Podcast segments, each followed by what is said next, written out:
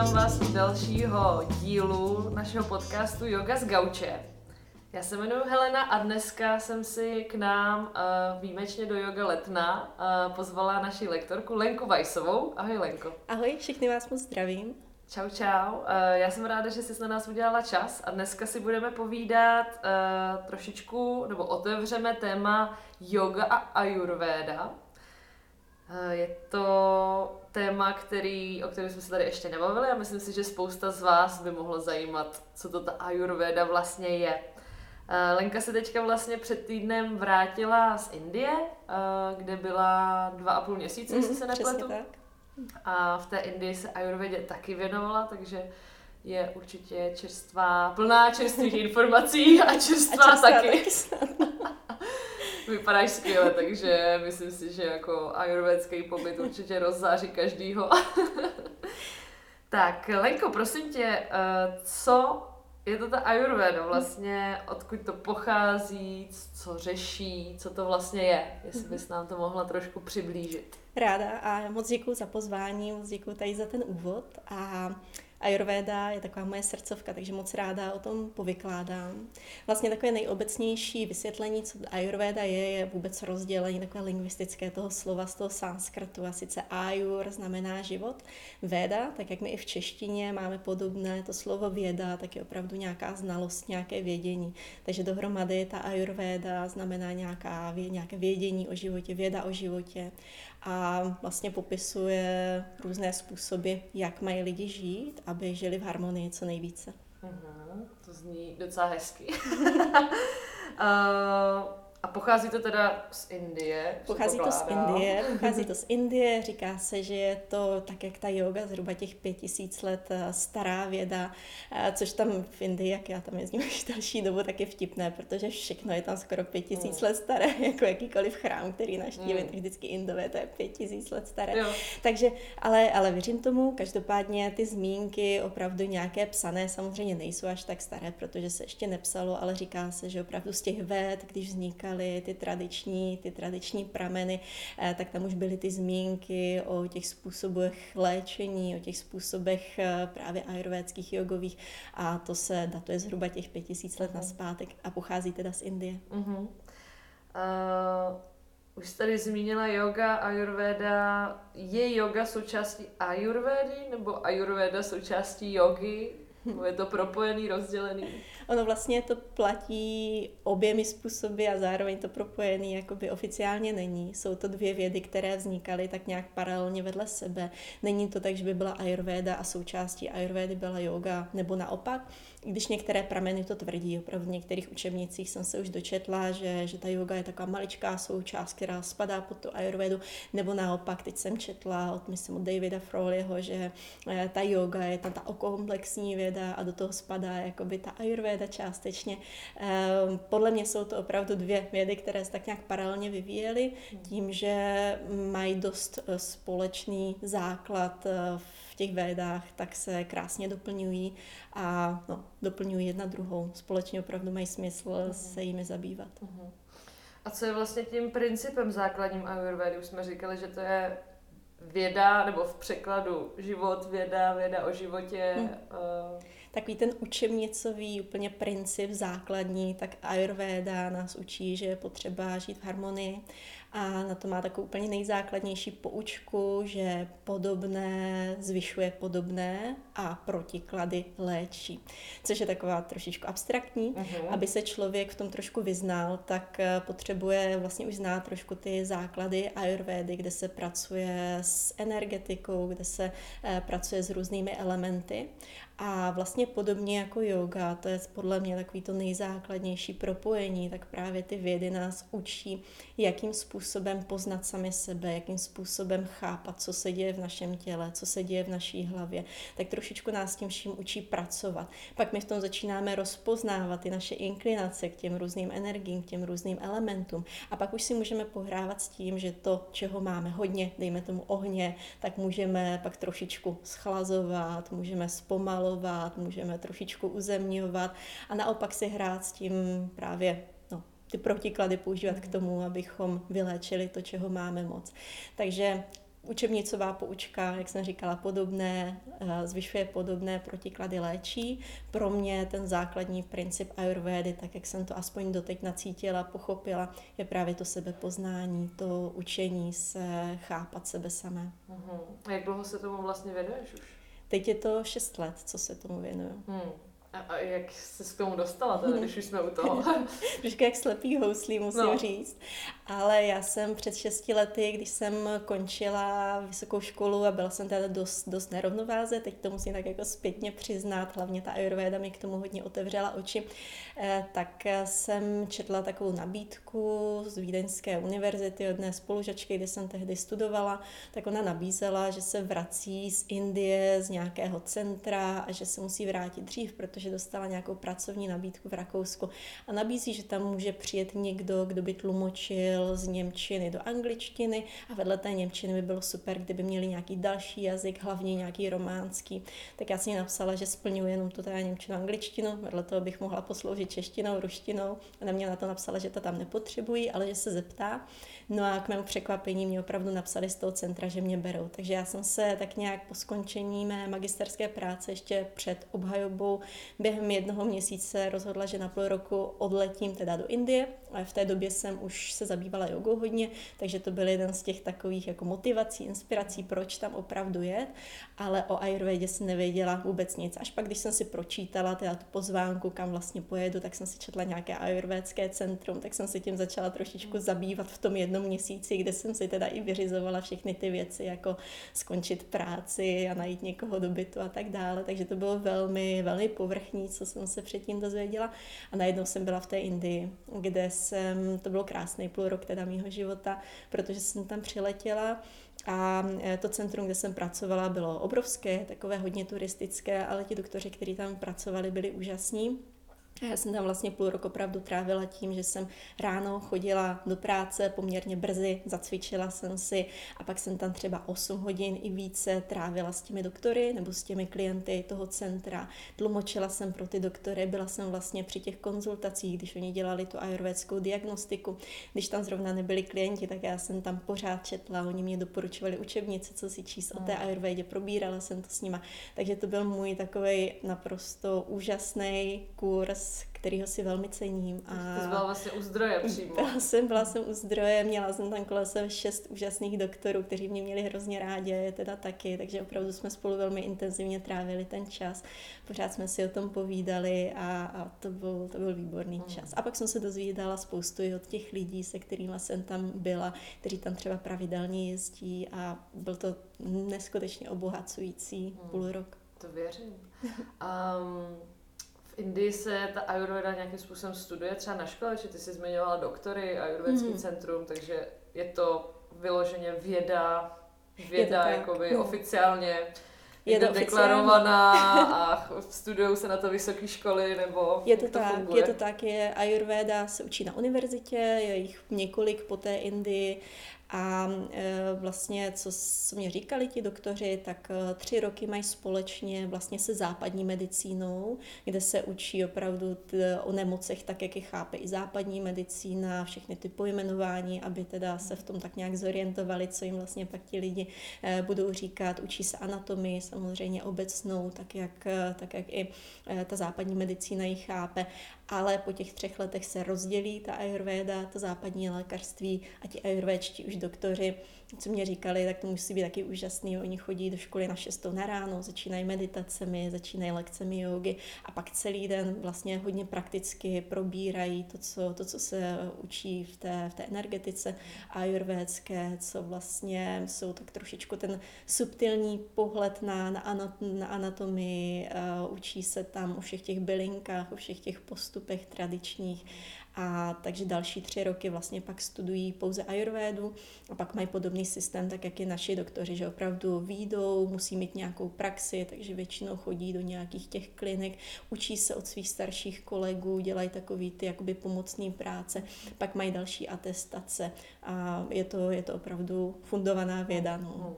V Indii mimochodem se dá na univerzitě studovat i třeba astrologie, takže tam, tam jsou opravdu obory, které my si ani nemůžeme představit, ale No, takový je, sen trošku. A je to uznávaný i v jiných státech? Eh, tady třeba ten nějaký obor jako Ayurveda, dá se to studovat i jinde než Indii třeba?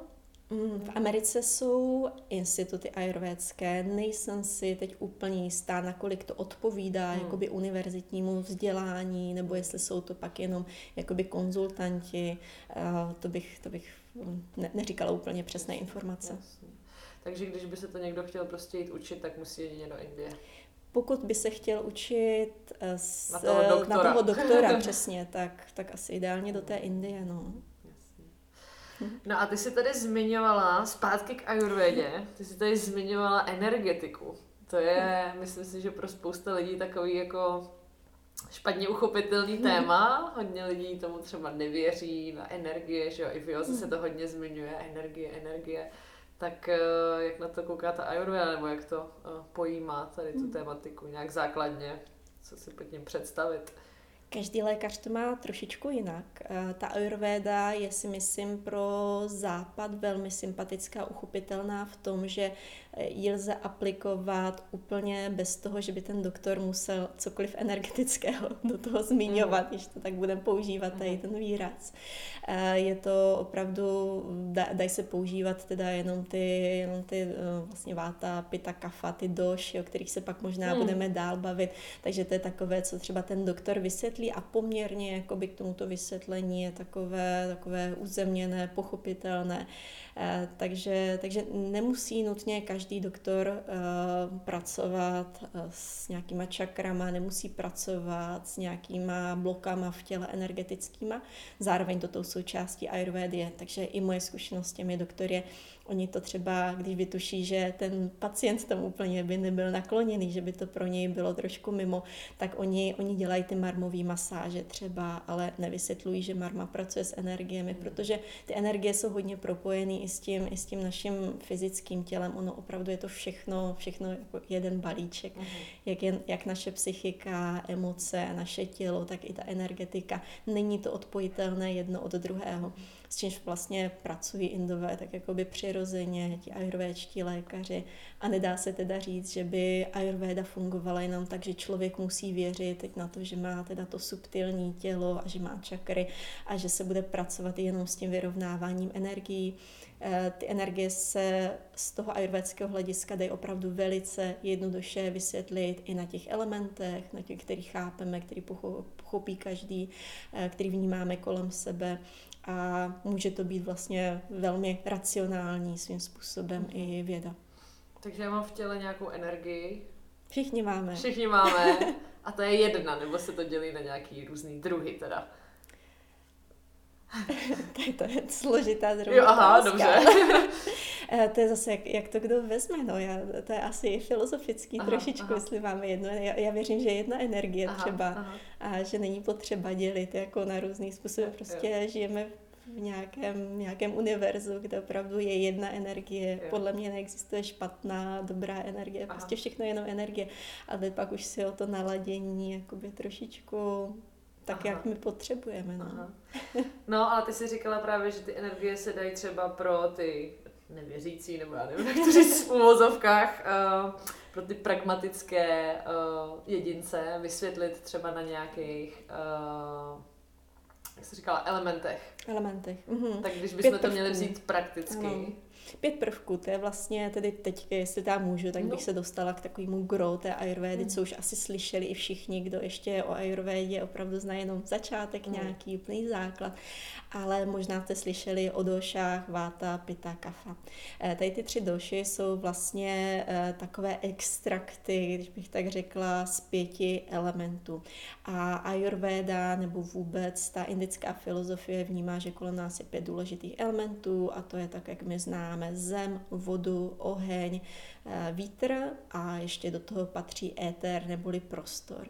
Takže to je pět eh, elementů, který podle Ayurvédy všichni okolo sebe máme. Všechno živé, neživé v, tady v tomto univerzu je tvořené z těch pěti elementů. To je důležité si uvědomit už pro to vnímání těch tří doš, jak vlastně jsou rozvrstvené v našem těle.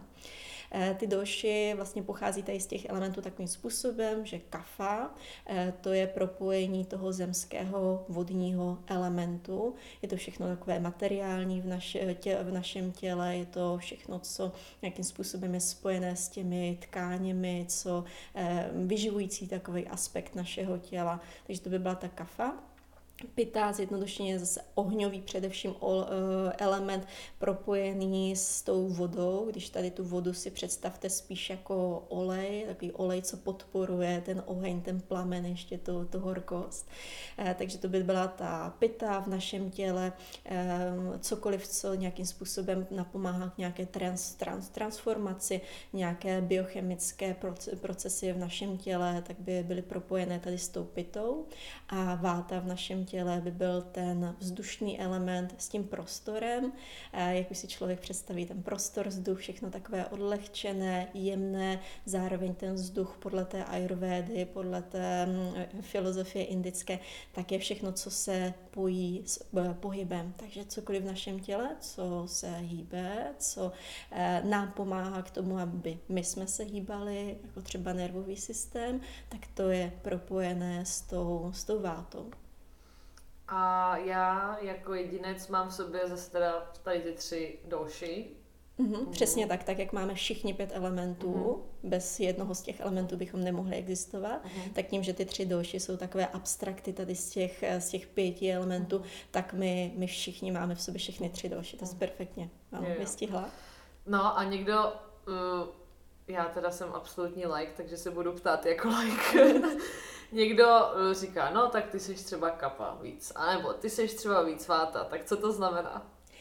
Co si z toho mám jako odníst? Mám se vlastně teda snažit, aby jsme, abych měla ty doši teda v rovnováze, anebo je to tak, že eh, třeba to připodobním špatně, že někdo říká, že je cholerik, někdo, že je flegmatik, taky má nějaký kvality v mhm. sobě, které mhm. jsou a jsou třeba úplně, může to trošičku ovlivnit, ale prostě už bude takovej. Mm tak je to stejně třeba s, tou, s těma došama. Mm. Super, že zrovna zmínila tady tu řeckou vlastně, tady ten mm. řecký základ té naší, té naší medicíny, tady ten sanguinismus, cholerismus a tak dále, protože to zrovna hodně taky se propuje s tou ayurvédou, je tam opravdu celkem se to dá jedna ku jedné jakoby připodobnit ale když už se ptala teda tady na ty doši, eh, tak eh, já nejsem úplně fanoušek toho, když někdo přijde, podívá se na někoho a řekne, no ty jsi hmm. teda kafa, nebo ty hmm. jsi ta váta a, hmm. a ono, ono to totiž tak úplně není. Jak jsem říkala, všichni máme v sobě všechno a zároveň eh, se to neustále mění. Takže když si pak vezmeme, že máme tady ty tři doši a opravdu každý máme něčeho víc, něčeho míň, je to tam ještě trošku komplikovanější s tím, že máme tridoušu, se kterou se narodíme, takzvanou prakrity. Takže my se narodíme a podle toho, jako máme genetiku předanou od našich rodičů. Zase tady eh, tak jak jsme se bavili o těch energiích, někdo věří, někdo nevěří, tak někdo ti popíše, že máme karmu, kterou si neseme a podle toho máme doši, ale někdo si pak zase racionálně mu ti může říct, to je genetika, kterou ti předali tvoji rodiče. A ono v podstatě zase je to dostatečně podobné. Prostě něco už jsme dostali do vínku, když jsme se narodili. Stejně tak, eh, jakým způsobem prožívala naše matka těhotenství, ovlivní, s jakou došou se narodíme. Částečně ještě po tom porodu nás se trošičku to prakrity, ta vrozená tridoša, ještě, ještě nějakou chvíli formuje. Ale v podstatě my už se narodíme s nějakou tridošu, to znamená, máme nějaké predispozice k tomu, abychom v sobě měli třeba trošku víc toho ohňového elementu, abychom v sobě měli víc toho pohybu, abychom v sobě měli víc té uzemněnosti. Takže to je něco, s čím se už narodíme, ta prakrity. Ale potom, když žijeme, a celkem snadno se to dá zase i představit si na tom, jak my žijeme v našem západním světě, my kolem sebe máme poměrně dost tlaku na to být produktivní, hodně jsme si navykli, že, že jsme hodně v pohybu, hodně aktivní. Eh, teď eh, třeba už, i když se u nás jako snaží lidi meditovat, tak hodně často mi přijde vtipný takové to meditujte, protože pak budete ještě produktivnější. Takže i podle toho se dá trošičku vyvodit, že třeba lidi žijící na západě budou mít víc té pity, než lidi třeba žijící někde v Ázii, v trošku jiné kultuře, v trošičku jiném spirituálním světě, v jiném tempu. Takže my tím, jak žijeme, a každý to máme zase trošičku jinak nastavený, každý se necháme strhnout něčím víc, něčím míň, ale eh, v podstatě ty, ta tridoša se nám v průběhu toho života mění. Takže se dá říct, že zrovna v tuto chvíli ty máš nějakou aktuální tridošu, která je ovlivněná tím, co se děje zrovna teď, tím, co si jakýž poslední pár dní, tím, co jsi prožila, s kým jsi se bavila. A to by byla vlastně takzvaná vykryty. Takže prakrity, ta vrozená tridoša, vykryty, ta získaná. Uh-huh, uh-huh. No a ty zmiňuješ to jídlo.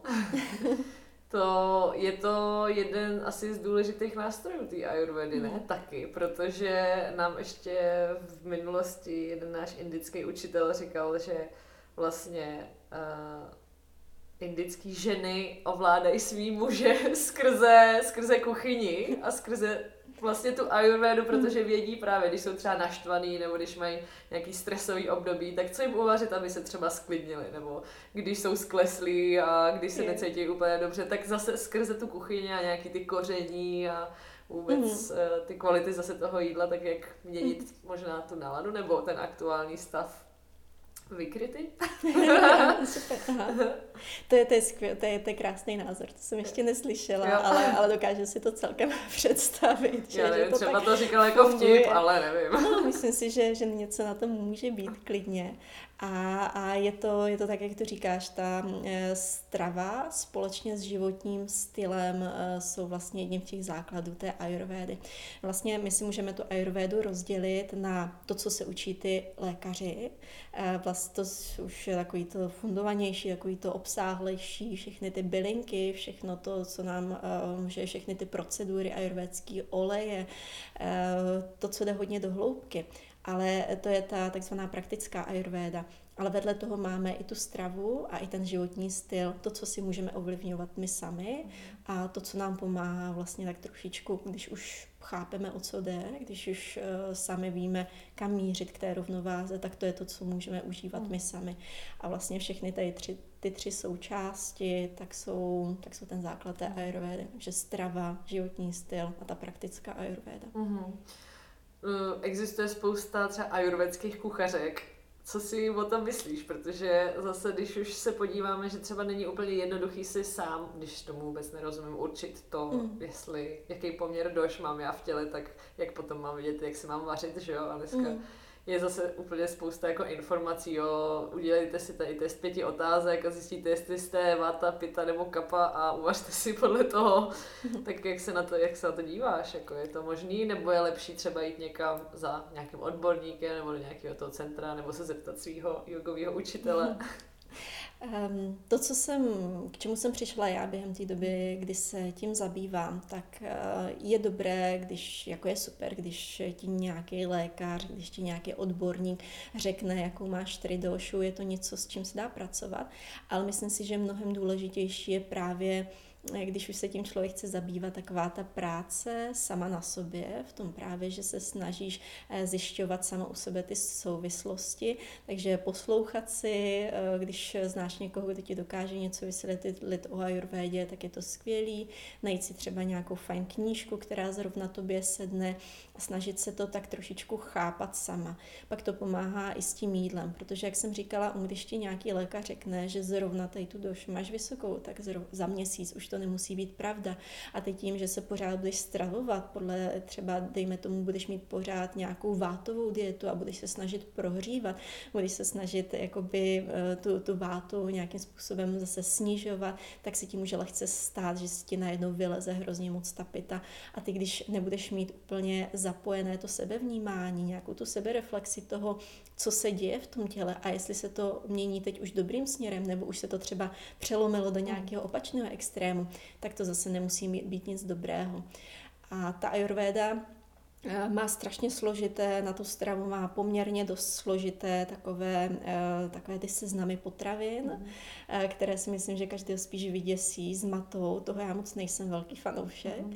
ale pak jsou tam i takové poměrně dost jednoduché věci a to je třeba mm, deset protikladů Gorvady Gunas takzvaných, kde se řeší, jestli je jídlo, jaký má charakter, jestli je chladné, jestli je teplé, jestli je mokré nebo suché.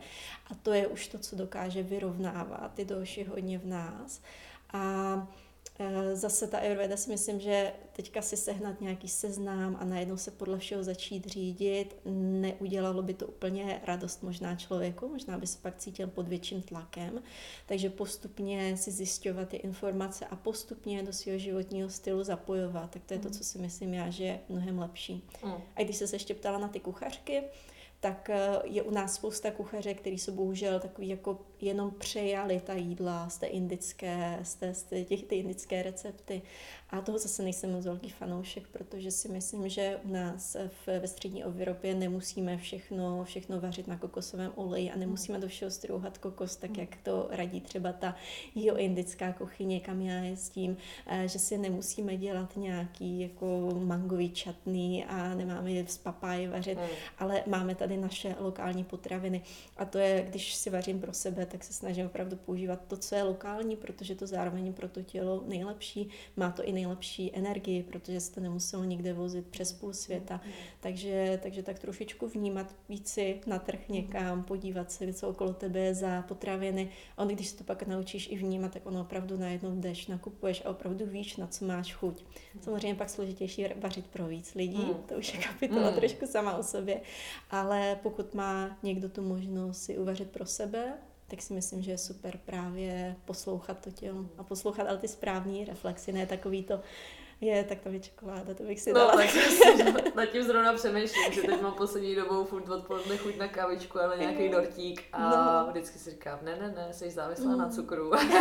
to není jakoby to... volání tvýho mm. přirozeného těla. jo, je to tak, no to správně cítíš, že fakt jako není to takový to, tak poslouchej svoje tělo, mm. protože mm. všechno, co ti říká, tak je mm. pravda není. Jakmile mm. se dostaneme do té nerovnováhy, mm. tak pak to jede prostě z kopce a ty signály jsou čím dál prostě mm. matoucí věcí horší a pak, když se člověk zase dostane trošičku jakoby do té rovnováhy, tak pak už cítí, ale na to vůbec vlastně nemám chuť a radši si hmm. dám něco, něco rozumného. No. no. Takže ty si vaříš doma? A Já si vařím hodně. Jo. A tak Nebo nějak, podle, podle. podle, snažím se tak nějak Aha. podle sebe, mm-hmm. podle toho, jak to cítím, no. Je pravda, že jsi zmiňovala, že je pak těžký, když je v rodině má někdo zvýšenou bytu, děti mají zvýšenou vátu, manžel má zvýšenou kapu, tak ne. jak vlastně uvařit pro všechny. To pak ty indické ženy se teda navaří, jestli no. fakt pro každýho jako připravujou zvlášť.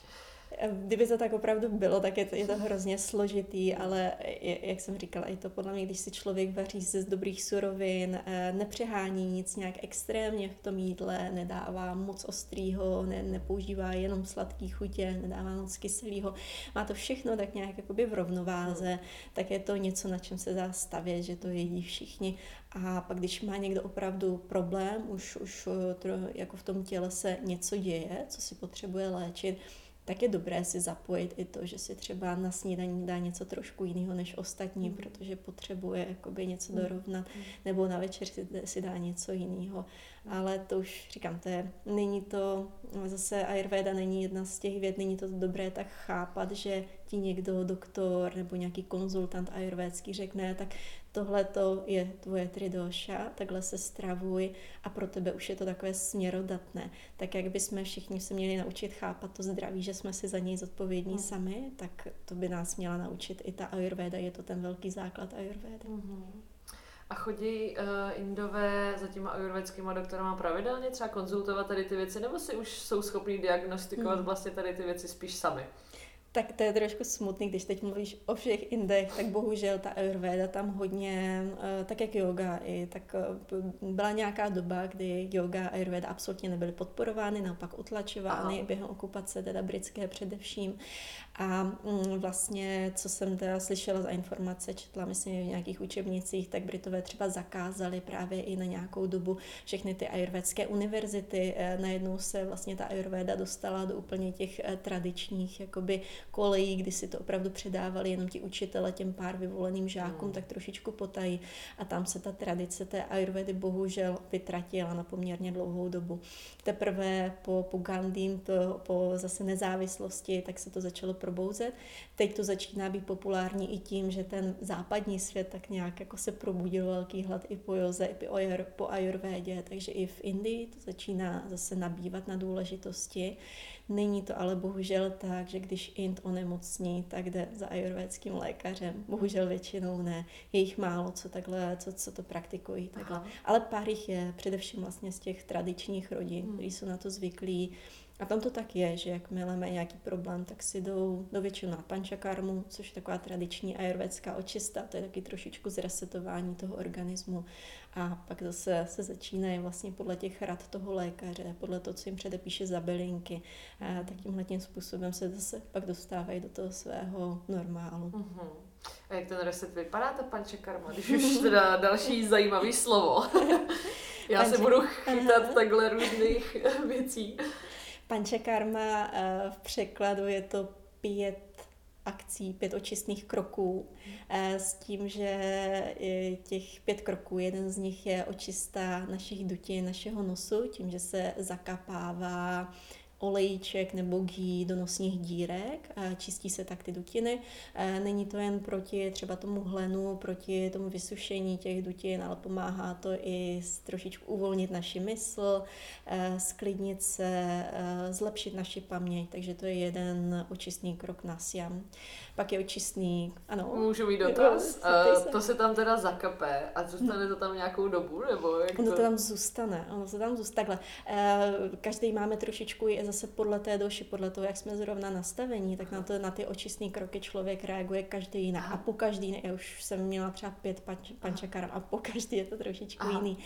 A je to tak, že máš třeba, přijedeš tam, máš zvýšenou vátu, tu suchost, ten větrný element v sobě a pak ti zakapou třeba pět kapek do každé nosní dírky a ono se to tam vsákne a jako nevíde vůbec nic. A někdy prostě přijdeš a teď ti zakapou jako dvě kapky a pak jako smrkáš z toho hodinu, takže, takže jsou různé reakce. Hmm. A to je vlastně jenom ten jeden očistný krok, pak další očistný kroky, které se běžně používají teda v těch dnešních pančakarmách i pro ty turisty, kteří tam přijedou, eh, tak jsou pak vlastně tak jsou klistýry olejový, uh, je to vyvolávání průjmů, buď tím, že ti dají nějaký bylinkový, rozemletý bylinky, uh, nebo nějaký, nějaký prášek bylinkový, nebo olej ti dají vypít, a pak eh, vlastně ještě dva kroky, které se až tak nepoužívají běžně, jenom pokud je to nutné, tak vlastně pouštění žilou, pijavice hmm. a vyvolávání zvracení. Ale to takže to je těch pět tradičních kroků, který zní wow. šíleně. Většinou se z nich opravdu používá jenom ty tři první, co jsem jmenovala, hmm. ale není to zase jenom, jenom tohleto samotné, je na to příprava, podle toho zase kolik má kdo času, tak, tak se připravuje to tělo buď tím, že ti nechávají pít pární gí, uh, teplý a to ghee má vlastně vlastnost, uh, ghee je skvělý podle ayurvédy, ale pokud ho jíš maximálně, tak dvě polévkové lžice denně a při té ayurvédě, oni ti, při té pančakárně, oni ti dávají mnohem víc toho ghee. Takže to tělo, kdy jakmile spolkneš to ghee, tak ono do sebe navazuje ty toxiny z celého těla, dostává se to do trávicího traktu a v podstatě to tělo to neumí úplně zpracovat, úplně vypudit. Takže ty, ty tobě takhle jako napouštějte tím ghee, to ghee tam pracuje v tom těle, dostává do sebe ty toxiny. A pak přijde ten další krok, kdy ti teda vyvolají ten průjem hmm. a, a vlastně jde to teprve všechno z těla ven. Wow. Teď se možná odradila spoustu lidí, ale, ale je to ten pocit pak jakoby po, celé, po celkové té očistě taky skvělý. Plus je to propojené s tím, že tě každý den dvě hodiny aspoň tak nějak tradičně masírují celé tělo, takže i přes tu kůži se do tebe dostávají ty oleje bylinkový, eh, naladějí ti krásně lymfu, naladějí ti krevní oběh a, a, a je to výborný mm-hmm. tak mhm. jako celkově. Takže to vlastně není asi procedura na tři hodiny, ale jsi tam asi víc dní, možná někde na té klinice hmm. nebo Ideálně, zařízení. jak když tam jezdím a, a jezdí tam se mnou vlastně lidi, co mají zájem na tu ayurvedu jet, tak, tak je to na dva týdny eh, minimum podle mě a ideální jsou tři týdny, kdy vlastně člověk se dva týdny tak jakoby trošičku víc čistí a ten poslední týden se ten organismus tak jakoby zresetovává, dostává zase, do, nabírá tu energii, kterou tak trošičku, samozřejmě je to náročný pro to tělo, ta očista. Hmm. Takže to takový bych řekla kopec dolů, prostě vyčištění od všeho, vynulování a pak od té nuly se zase člověk dostává do té své jakoby hmm. roviny, kde se hmm. cítí zase už plný energie a dobře. Hmm. Panča karma.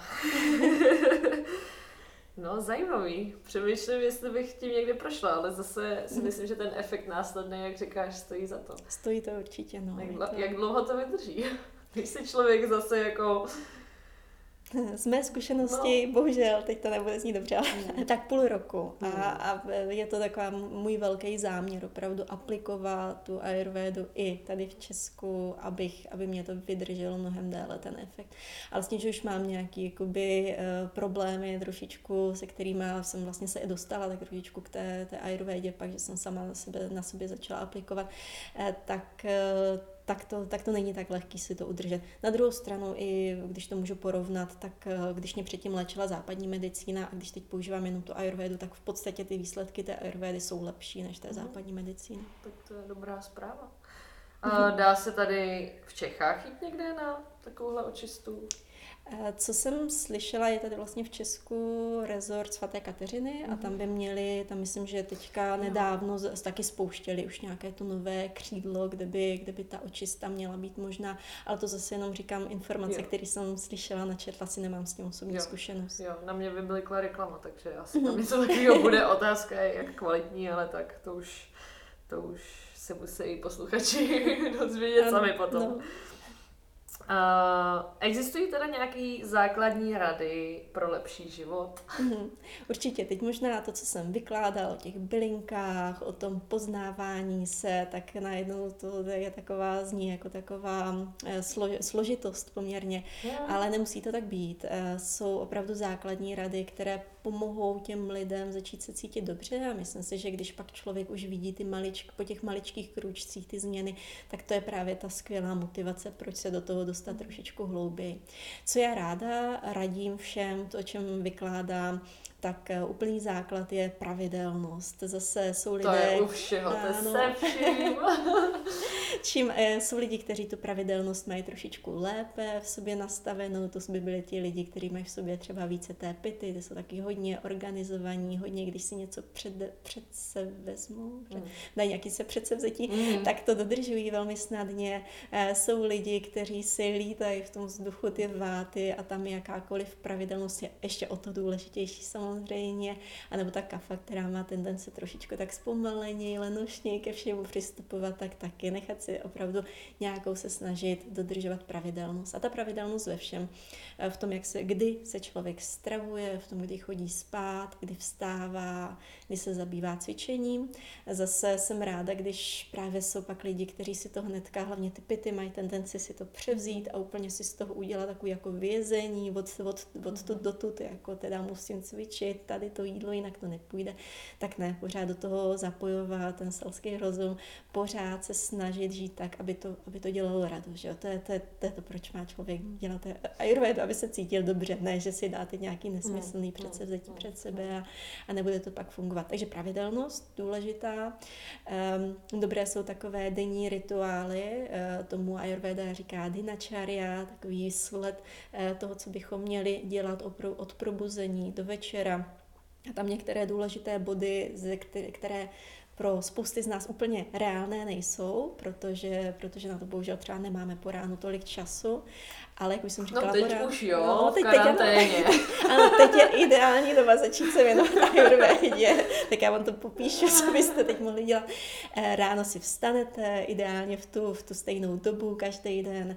Eh, dobrý je hned po ráno vypít teplou vodu. Já moc ráda si do té teplé vody dávám kurkumu, což je takové eh, koření, kterého se nemůžete dát ani moc, není, není to tak, že by to v nějakém větším množství bylo tak toxické, tak jak u jiných koření, třeba u skořice, u muškátový oříšku, ne, kurkuma je něco, co můžete používat v jakýmkoliv množství, takže teplou vodu s kurkumou, do toho si můžete dát trošku citronu, možná trošku medu, podle toho, jak co rádi pijete, co vám chutná. Vypí, ano. Můžu dotaz? No. Proč teplá?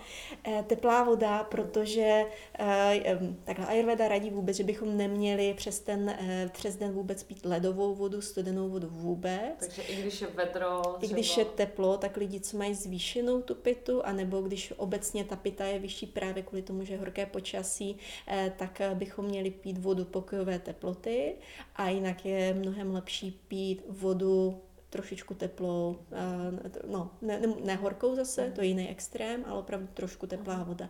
A ta teplá voda po ránu napomůže naladit zase naše, náš trávící systém, trošičku nakopnout me, metabolismus, eh, takže to je taková ranní očista.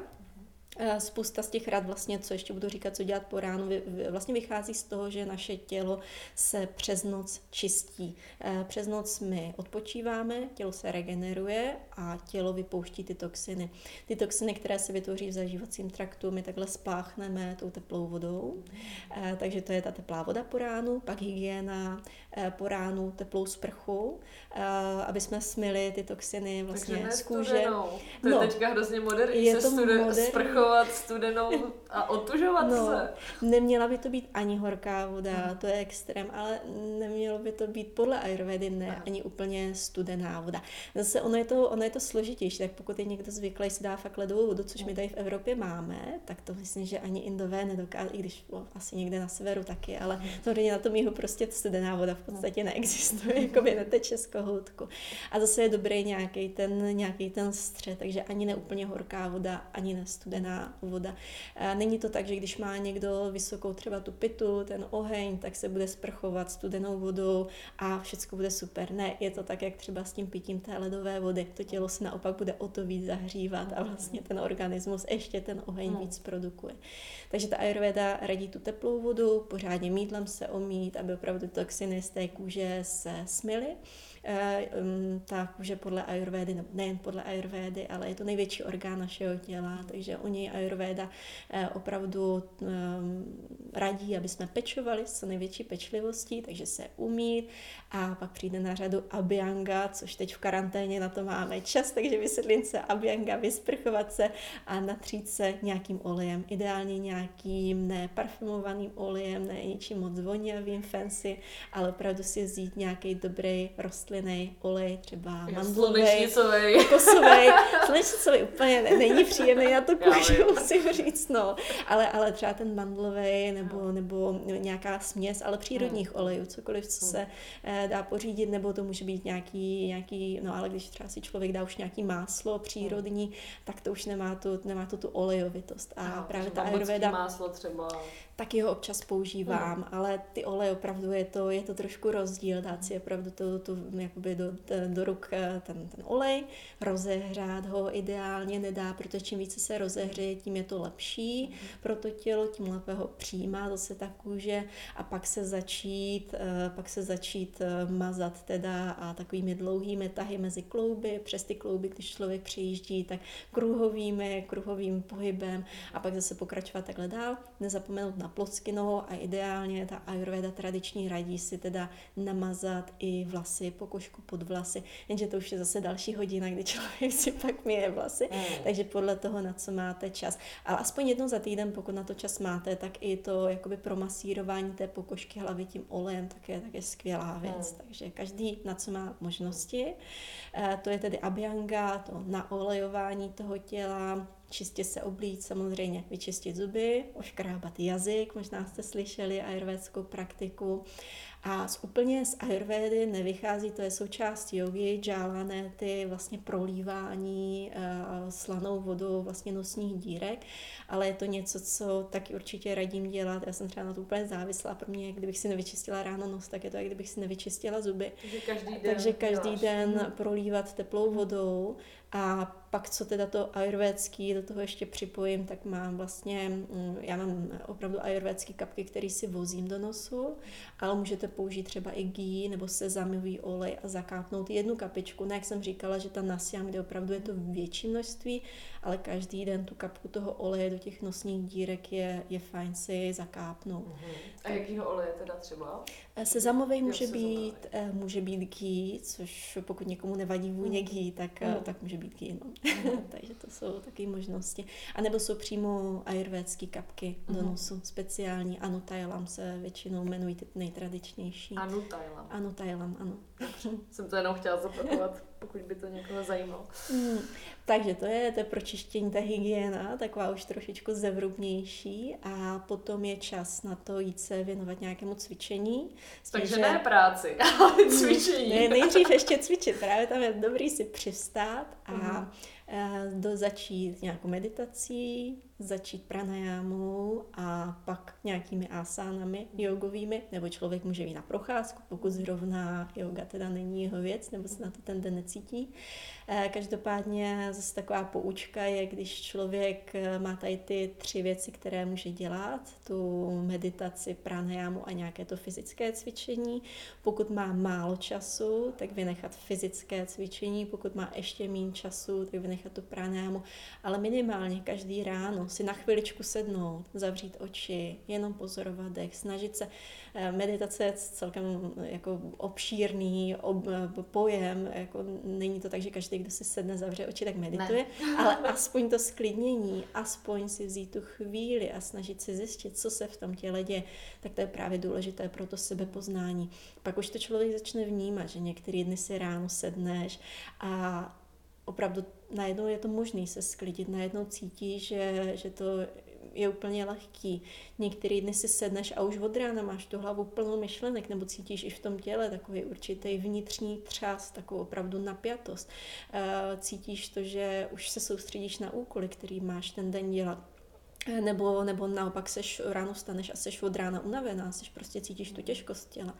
Takže to už je základ toho, jak se právě sebe poznává. To s čím pracovat, aby potom, potom se mohla teda se trošičku dorovnávat, jít do té harmonie. Uh-huh. A pak snídaně. A pak teprve snídaně. A pak práce.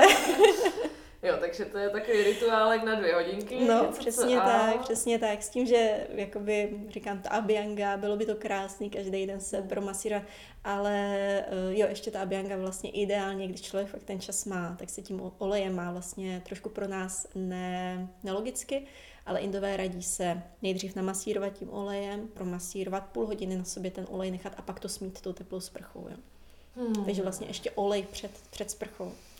A nebo prostě se vysprchovat a pak se aspoň natřít něčím uh-huh. jakoby přírodním, dobrým nějakým krémem. Uh-huh. Takže potom teda uh, snídaně, práce a potom večer to už je jedno. Tomu už nejsou večer. žádný rady. Jsou zase eh, jíst eh, nejpozději tři hodiny před spaním, žádná těžká večeře mm. a mm, večer se sklidňovat a nebo vůbec přes celý ten den. Ta Ayurveda vlastně nám radí opravdu i tak nějak dělat pozitivní věci, dělat věci, které nám dělají radost, což většinou znamená nedívat se na televizi, že v plné nějakých negativit. No dneska, nebo Neči, v tohle dobu no, moc ne, no. no. A o to spíš právě je dobrý radši na procházku, mm. než dokud, dokud ještě můžeme. Mm než, než prostě mít furt puštěnou nějaký, mm. nějaký tyto spravodajství a slyšet, jak se opravdu jako šíří jenom, mm. jenom to negativní. Takže mm. opravdu snažit se při jídle být, eh, být vědomý, to je taky základ. Jako nehledě na to, když už se člověk nechce zabývat tím a složitým, těmi seznamy potravin, nechce až tak chce jíst to, na co má chuť, ale když si uvaří i něco, co třeba zrovna neodpovídá ideálně té tridoši, ale pak si k tomu sedne a to jídlo si užije, bude, bude opravdu vědomně kousat to jídlo, nebude se přitom dívat na televizi, nebude přitom poslouchat nic, ale opravdu bude vědomně jíst s tím, že třeba ještě to jídlo jako si vychutná, vezme si chviličku čas předtím, než se pustí do toho jídla, takový fajn, taky další poučka, pět nádechu, výdechu předtím, když už to jídlo máš na stole před sebou, ale ještě než se do něj pustíš, tak se opravdu nadýchat těch, těch výparů toho jídla, té vůně, když vlastně to tělo začíná tvořit ty enzymy trávící a zase to pro tebe bude jednodušší to strávit, tak v podstatě je možná lepší, než si uvařit nějakou super skvělou jako ayurvédskou stravu, ale pak to do sebe naházet, protože někam spěcháš, nebo prostě se přitom dívat na televizi, nebo se hádat s někým u večeře, když jí, protože samozřejmě toto to, to, to, tomu trávení nepomůže zase taky. To je krásný, no tak to zkusím, to rozhodně zkusím.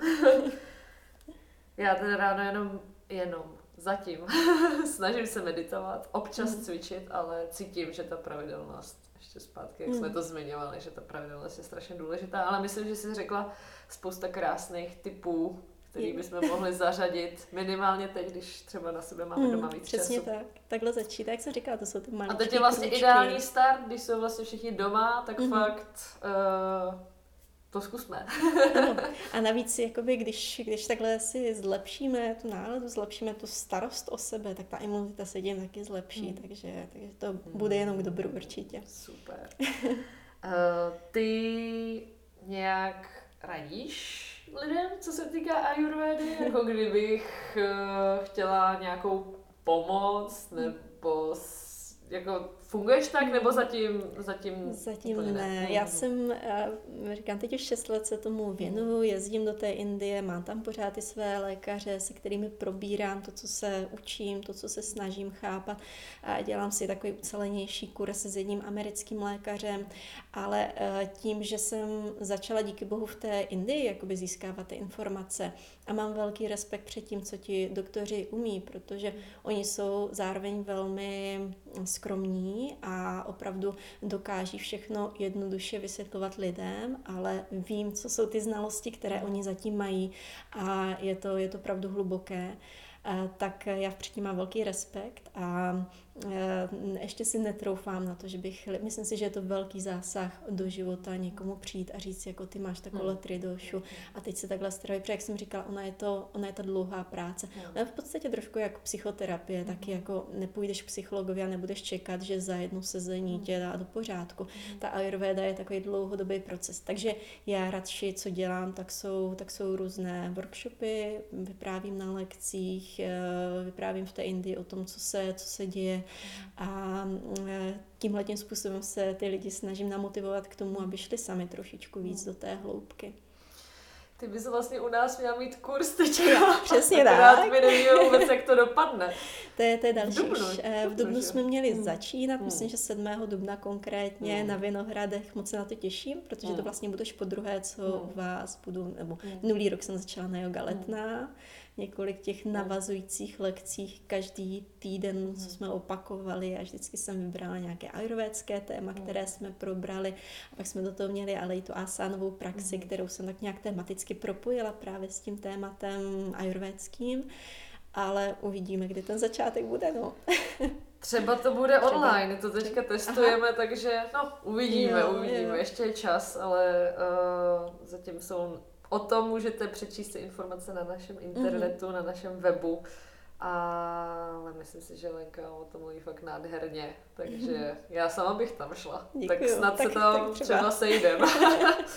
Uh, kam bys nasměrovala uh, naše posluchače, pokud by se o tom tématu chtěli dozvědět víc, jestli existuje nějaký oficiální web nebo nějaký dobrý knížky, s kterými hmm. ty souzníš? Eh, těch knížek je spousta. Já se přiznám, že nemám až tak dobrý přehled o tom, co se všechno prodává v Česku hmm. za knihy. To nějak nestíhám sledovat. Eh, já mám moc ráda učebnice eh, taky amerického nebo indického lékaře, který žije, teď nejsem si se v Kanadě nebo v Americe, Vasant Lat se jmenuje. David Froley je takový velmi, velmi dohloubky jde v té ayurvédě, ale to jsou opravdu knihy, které už jsou trošičku náročnější. Do toho ale třeba David Froley má fajn knihu Yoga Ayurveda, to je v překladu českém a myslím si, že tam takový ten, takové ta obecné informace jsou velmi přehledně, dobře napsané, jsou tam i typy na různé bylinné směsi, které člověk může užívat.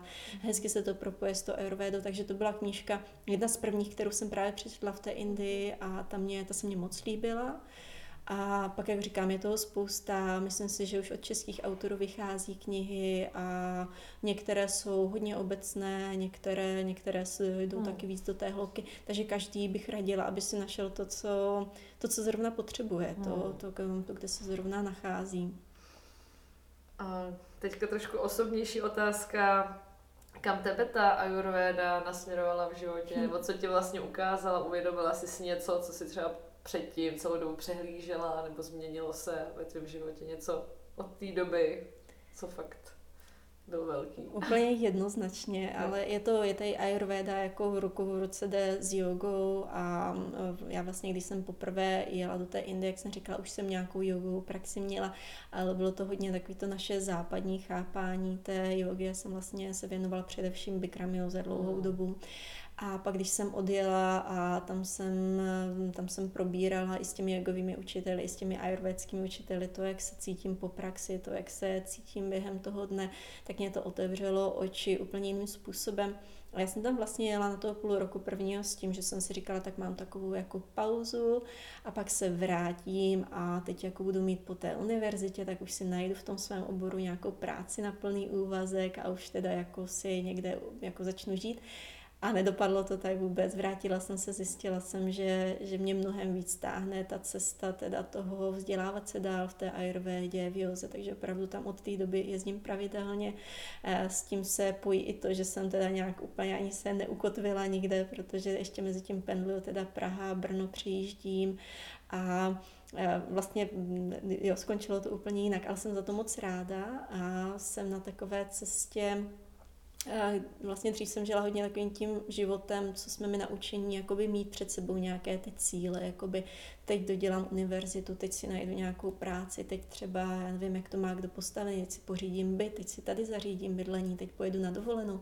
A to se úplně změnilo a najednou opravdu tak nějak jako víc dokážu žít tím denním životem žít, být v tom, co je, co je přítomné, moc cílů si vlastně nekladu, tak nějak jsem se svěřila tomu mhm. plynutí toho, co ke mně přichází. A to je uvolňující, mm. to je moc fajn. A už jsem zmínila zdravotně, mě Ayurveda moc pomáhá a určitě, určitě to ovlivňuje úplně všechno. Hmm. To ani jinak asi nejde. Hmm. Já myslím, že to každý, kdo začne s jogou, tak má stejný, prostě. stejný hmm. zkušenosti a stejně tak to je i s tou Ayurvedou. Super. Mm, je někdo, kdo je tvojí inspirací tady v tom směru, nějaký člověk nebo guru, dalo by se říct guru? Jestli myslíš Ayurvedu mm-hmm. konkrétně, tak, eh, tak mám spoustu těch eh, doktorů, se mm-hmm, kterými tak. se vydávám v Indii. Mm-hmm a tam je moc sympatické, jak jsem říkala, oni, ti ayurvédští lékaři, přes to všechno, co vědí, znají, tak uh, nikdo z nich by jako o sobě neřekl, že je guru nějaký. Ale opravdu tam mám lidi, kteří mě velmi inspirují, ke kterým se ráda vracím, probírám s nimi to, co, to, co se snažím chápat, to, co se snažím učit. Uh, Možná typ, ještě když jsme se bavili o těch knihách, eh, mám eh, jednu takovou, eh, myslím, že kanadskou učitelku, ráda poslouchám její podcasty v angličtině a ta se jmenuje Myra Lewin a má vlastně centrum takové ajurvédské na Havaji, který se jmenuje Hailey Puli mm. A ta má velmi inspirativní podcasty na mhm. téma ajurvéda. Moc se mně líbí způsob, jakým, jakým ona chápe ajurvédu jsem jakoby moc ráda bych asi se s ní setkala a, a s, učila se od ní. Bohužel ona teď momentálně nabízí jen online kurzy, mm. což už mě tolik smyslu nedává tím, že už jeden dělám online mm. kurz. Ale vidím, tak to je, to je pro mě velká inspirace. Je to taková krásná žena se mhm. stříbrnými vlasy, ale opravdu z ní čiší jako už jenom z těch fotek, jako opravdu ta vyrovnanost a když pak člověk poslouchá ty podcasty, tak je to mhm. moc příjemné poslouchání. A právě se mi líbí ta cesta lá. Ani ne eh, takového toho našeho západního, jakoby eh, trošku těch extrémů, jakoby buď ayurvedu neděláme, nebo děláme a když už tak pořádně, ale i v tom mít takovou tu, vždycky ten respekt sobě samým, vždycky si dokázat um, do toho zapojit hlavně takovou tu sebelásku a říct si, jo, tak je fajn mít, mít nějakou pravidelnost, ale jako vlastně bych se mohla jeden den taky vyspat trochu díl, nemusím nutně stávat 6 ráno každý den. Hmm. Takže takže, takže myslím si, že ona tady tou cestou umí krásně lidi navádět, mm. takže ta je pro mě tou inspirací. Mm. Hezký. Tak určitě dáme nějaký link zase mm-hmm. do o, textu pod tento podcast. A moje poslední otázka zní, kde tě můžeme najít online nebo offline, jestli mhm. máš nějaké svoje weby nebo profily a potom kde třeba učíš jsem trošku lajdák na sociální sítě, ale, ale mám profily, mám profily jo. a e, sice e, mám na Facebooku Lenka Vajsová s tím, že mé příjmení je tam jedno takové, takže dvojité V A I S O V A. Jsem lajdák v tom, že je to částečně privátní profil, ale zároveň teď už jako jogový, takže Aha. ale když si mě tam budete chtít najít, tak e, teď už mám opravdu veřejný. A pak mám stránku cesty za Ayurvedou, kde dávám aktuality k tomu, kde třeba jedu do Indie, e, co, kde budu se zrovna vyskytovat. Aha. A na Instagramu l.vaisová profil, tak tam jsem teď poměrně nově začala být Aha. aktivní, tak tam postupně přibývají fotky. Jasně. Moc ráda bych tam dávala i právě víc takových uh, pozitivních informací, hmm. vedoucích uh, k tomu lepšímu životnímu stylu. Hmm. Uvidíme, ale jak, jak bude schopná teda v tom online světě hmm. takhle být, být činná. No. Učíme se všichni, no. Učíme se všichni v této době. No, a, no a offline? Ano, offline. Tak to je, to je ta větší radost trošičku hmm. pro mě a uh, učím tady u vás ve skvělých centrech Yoga Vinohrady, Yoga Letná. Uh, pak uh, v Praze vlastně ještě na Štěpánském v jednom maličkém studiu, tam mám jenom jednu lekci týdně, Yoga Pilates se jmenuje a v Brně Yoga Brno, velké studio a nebo po případě ještě takové, takové jedno fitness centrum pro členy, tak Zone for You. Aha. Takže to jsou taková místa, kde se vyskytuju. Takže kdybyste chtěli Lenku potkat osobně, tak eh, máte možnost, až skončí karanténa. Já budu moc ráda, že se potkáme. Dneska je opravdu speciální den na nahrávání. Mm-hmm. Pozor, nenahráváme v rouškách, takže doufám, že... Ale svědomitě jsme obě dvě přišli Ne, přišli jsme v rouškách, takže se chráníme. A věříme si prostě. Je to tak. Tak super, já ti moc krát děkuju, bylo to hrozně mm. zajímavý. Já, já taky děkuji že, za tu možnost. já věřím, že se to i posluchačům líbilo a Uh, myslím si, že se neslyšíme poprvé. Ráda bych se do toho třeba někdy příště za mhm. čas mm-hmm. dostala nějak hloubš. Takže... Určitě. Ty jsi, ty jsi mě už před, teď na, na toto setkání napsala skvělé otázky. Tak cokoliv, nebo třeba když se někdo nám bude chtít ozvat z posluchačů, tak můžeme uh, to prohloubit no, jasně. kamkoliv. Super. Tak jo, tak děkuji moc ještě jednou a mějte krásný zbytek, ne všichni ostatní. Já taky děkuji. Mějte se hezky, buďte zdraví, hlavně v klidu. Přesně. A usměvavý. tak ahoj. Ahoj.